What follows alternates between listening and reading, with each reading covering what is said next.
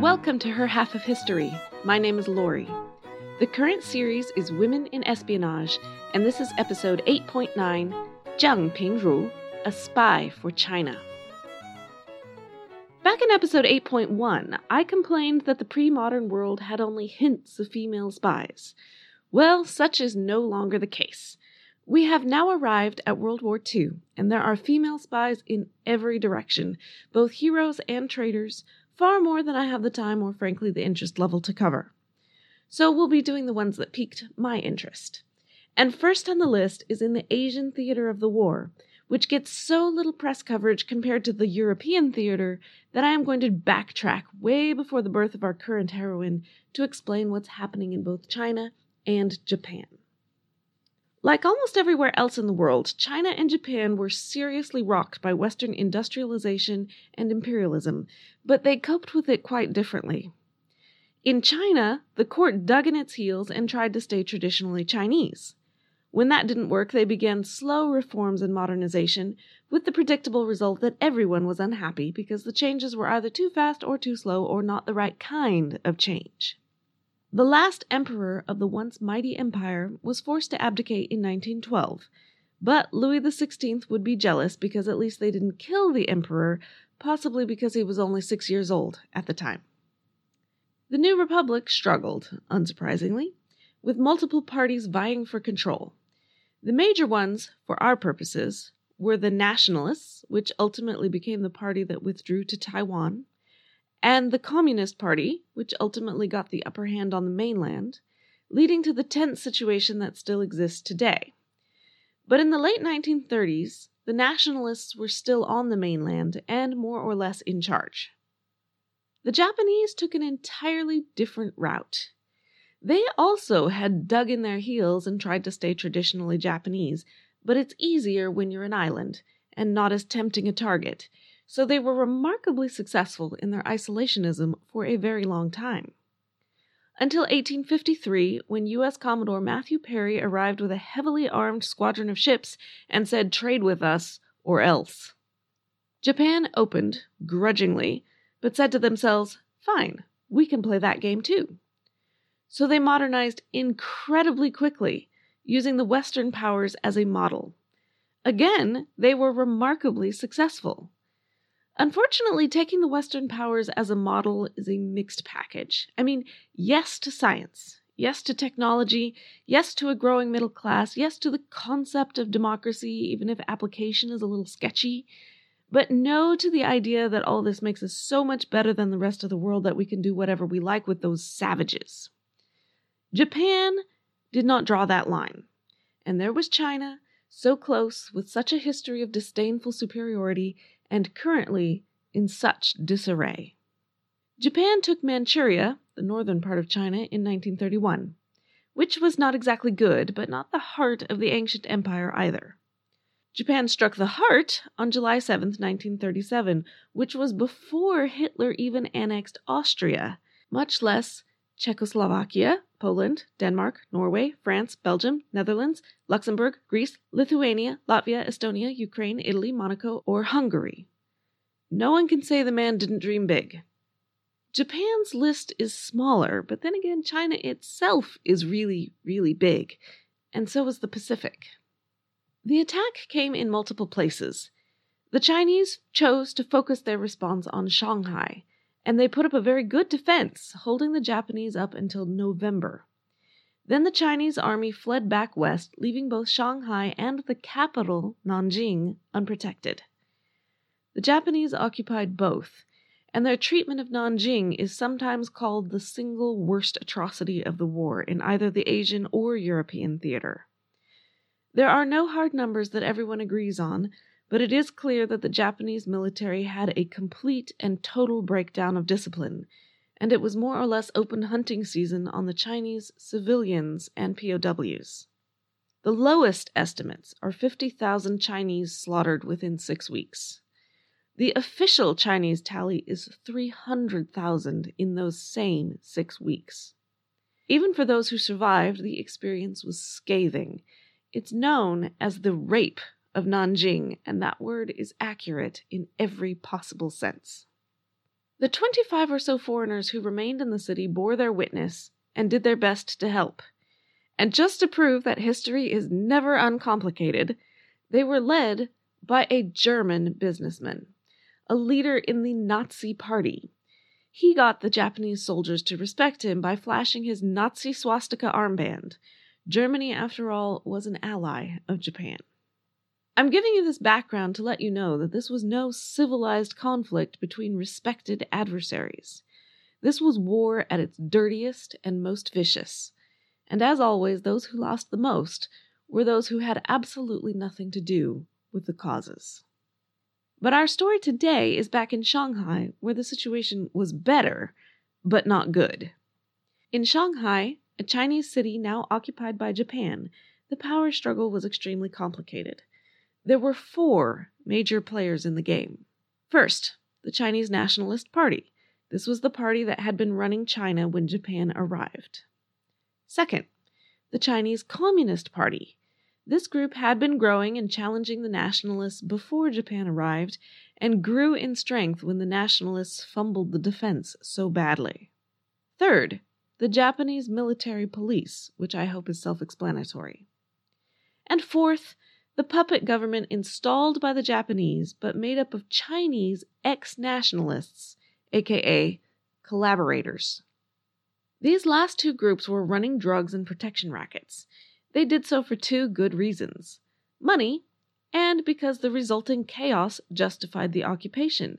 The military could claim they were needed, what with all the crime. Someone had to keep things under control. It was basically a gangster city of the type I've seen in the movies but have been fortunate enough to avoid in real life. All of the four groups were running spies against each other, and I'm not even counting the minor players like the spies for the Americans or the spies for the Europeans. And some of these spies were women. Zheng Pingru was an ideal candidate. She was born in 1918, the daughter of a Chinese lawyer and his Japanese wife. According to Chinese naming conventions, the family name was Zheng. Pingru was what we English speakers would call her first name, though it's said after the family name. Ping Pingru grew up fluent in both Chinese and Japanese, and she knew important people in both communities. When Shanghai fell to the Japanese, Ping Pingru was 19 years old, a university student, and very beautiful. She acted with a local stage group, played the piano, and sang Peking opera. You may not have heard much Peking opera, so I'm going to play you a clip. Not of Ping Ru, unfortunately. I'm unaware of any recordings of her, but this is just to give you a sample of the type of music she would have been making. It sounds quite strange to Western ears, but it is a historic art form recognized by UNESCO World Heritage. This particular singer is a man playing a female role because women weren't allowed to participate until 1912. Some things don't change no matter which side of the globe you're on. Anyway, here's the clip.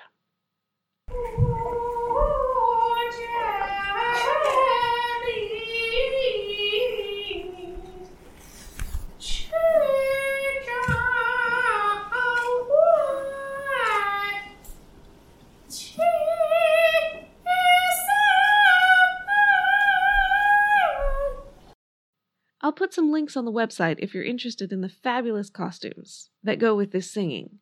They make pretty much everything I've ever seen on stage look bland.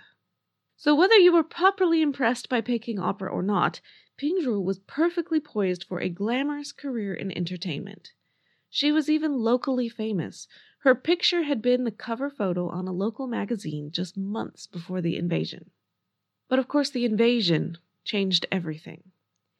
If she'd been in Nanjing, she probably wouldn't have survived at all. But this was gangster city Shanghai, full of spies, and Ping Pingru's background made her perfect. She was believable in either a Chinese or a Japanese setting, so the question was whose side was she really on?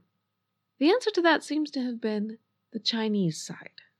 The Chinese nationalists approached her as early as 1937 but she had no opportunity to act until 1939. In that year, the Japanese caught a nationalist leader, and the young, the beautiful, the talented Zheng Pingru went to plead clemency for him on behalf of his elderly wife. The man she was pleading to was Ding Mocun, the Chinese head of intelligence for the collaborator government working for the Japanese. The nationalists knew him well, including his interest in young, beautiful women. Yes, he was 17 years older than Ru. Yes, of course he was married. That seems to have been a concern to absolutely no one. Except possibly his wife. I don't know. Ping Ru reminded Ding that she had been his student when he was a middle school principal.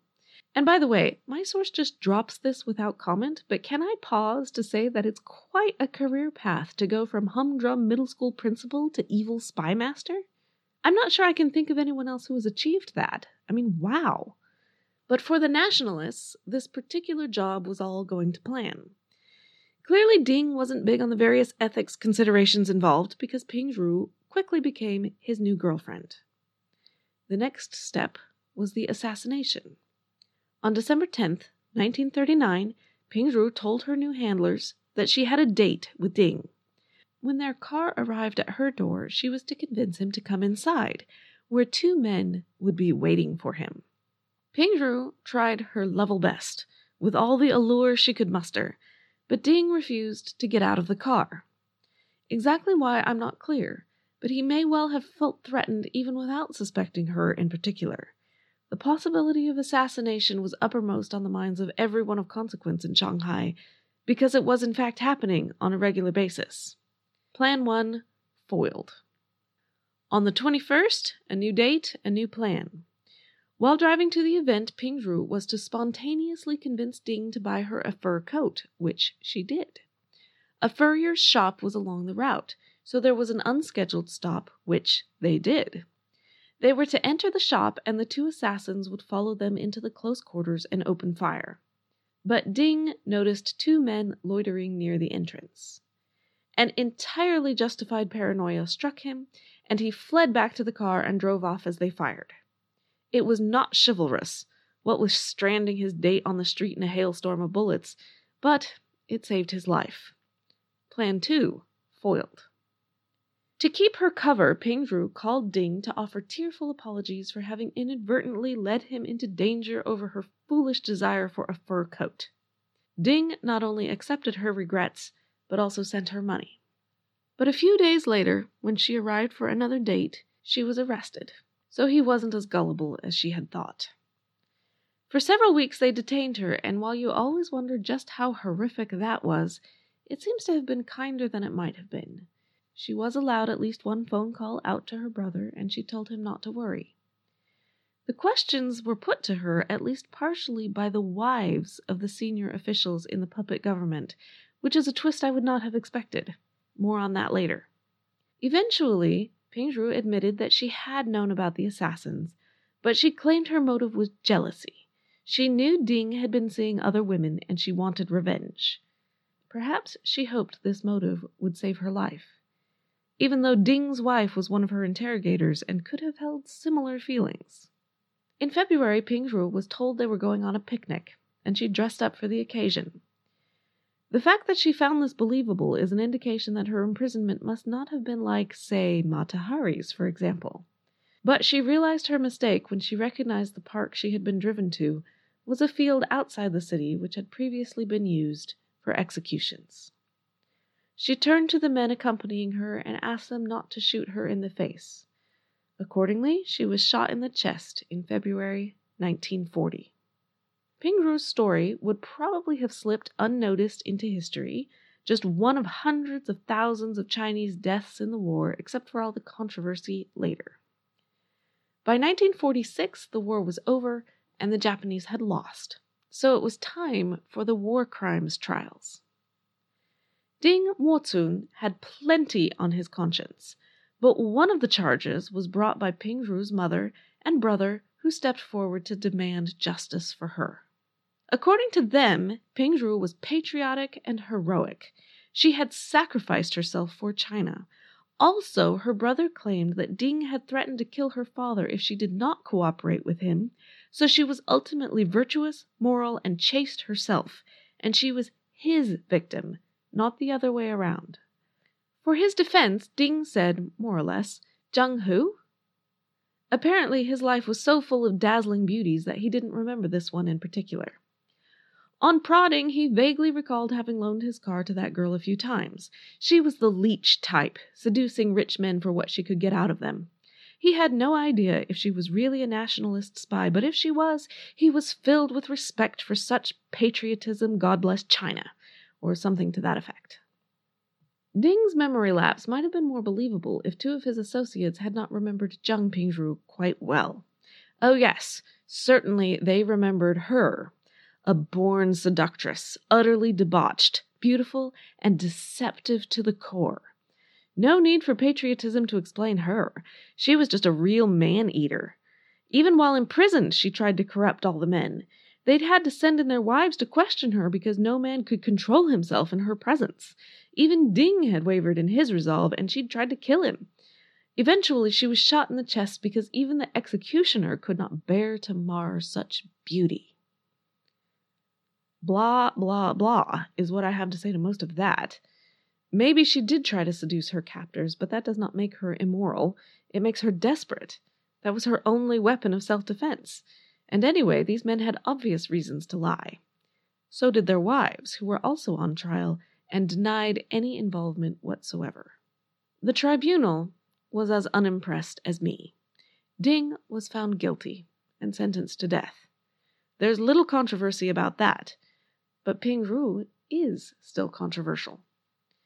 As early as 1945, she had already been compared to Mata Hari, but if you ask me, the comparison is really not apt. Mata Hari was a prostitute who reluctantly and inexpertly got dragged into espionage that she wasn't actually interested in and ultimately wasn't any good at either. She had no political loyalties. She had always been international and self serving. But there is no evidence that Pingru would ever have chosen prostitution on her own. She had a career ahead of her before war ever broke out. But it did break out. All over China, women took jobs as spies, and it was overtly expected that they would use every resource at their disposal to fulfill their assignments. In fact, married women were not eligible for jobs in this role, presumably because their husbands would be humiliated by the work required. The nature of the job left these women open to criticism afterwards. Was she a shameless hussy eager for sex with any rich man? That would make her both immoral and a traitor to China. Or perhaps a different take. A fictionalized novel of her, later made into an erotic movie, portrayed her as falling in love with Ding. And that's why the assassination attempt failed, because when it came down to it, she loved him more than she loved China. The remaining Zheng family members were outraged. In their view, Pingru was not a sex spy. She was an innocent girl blackmailed by a monster, a tragic hero for China. Since she died so young, we will never know what she would have said for herself, and the truth may well be somewhere in between. Just a girl caught in a difficult situation, doing the best she could at the time. Author Louise Edwards concludes her telling of Pingru's life with these words. The reality of the life of this complex woman is difficult to determine. Large sections of the population want to imagine women like her and Mata Hari as highly sexualized, beautiful, glamorous, dangerous, and duplicitous.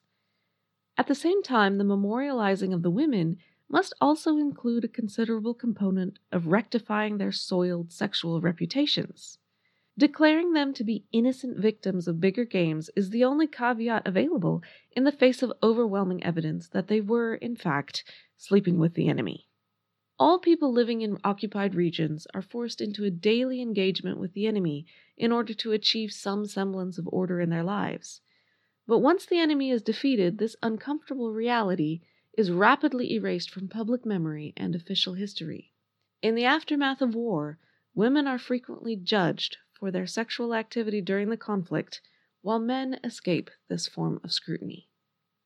You can let me know what you think of Zheng Pingru on Twitter at her underscore half or on Facebook at her half of history. My major source for today is Louise P. Edwards' Women Warriors and Wartime Spies of China. Check out herhalfofhistory.com for a transcript and pictures and more sources. Come back next week for a spy who doesn't get executed at the end. Lise de Baissac's story is actually more like a fairy tale. Don't miss it. Thanks.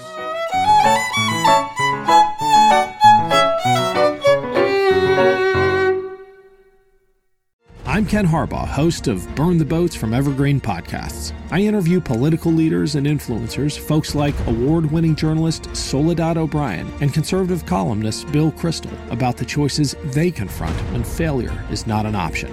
I won't agree with everyone I talk to, but I respect anyone who believes in something enough to risk everything for it. Because history belongs to those willing to burn the boats. Episodes are out every other week wherever you get your podcasts. The Battle of Waterloo was one of the most famous turning points in world history. But what happened next? My name's David Montgomery, and I'm the host of The Siècle, a history podcast that tackles exactly that. Join me as I cover France's overlooked century in between Napoleon and World War I. The Siècle, spelled S I E C L E, is part of the Evergreen Podcast Network and can be found wherever you get podcasts.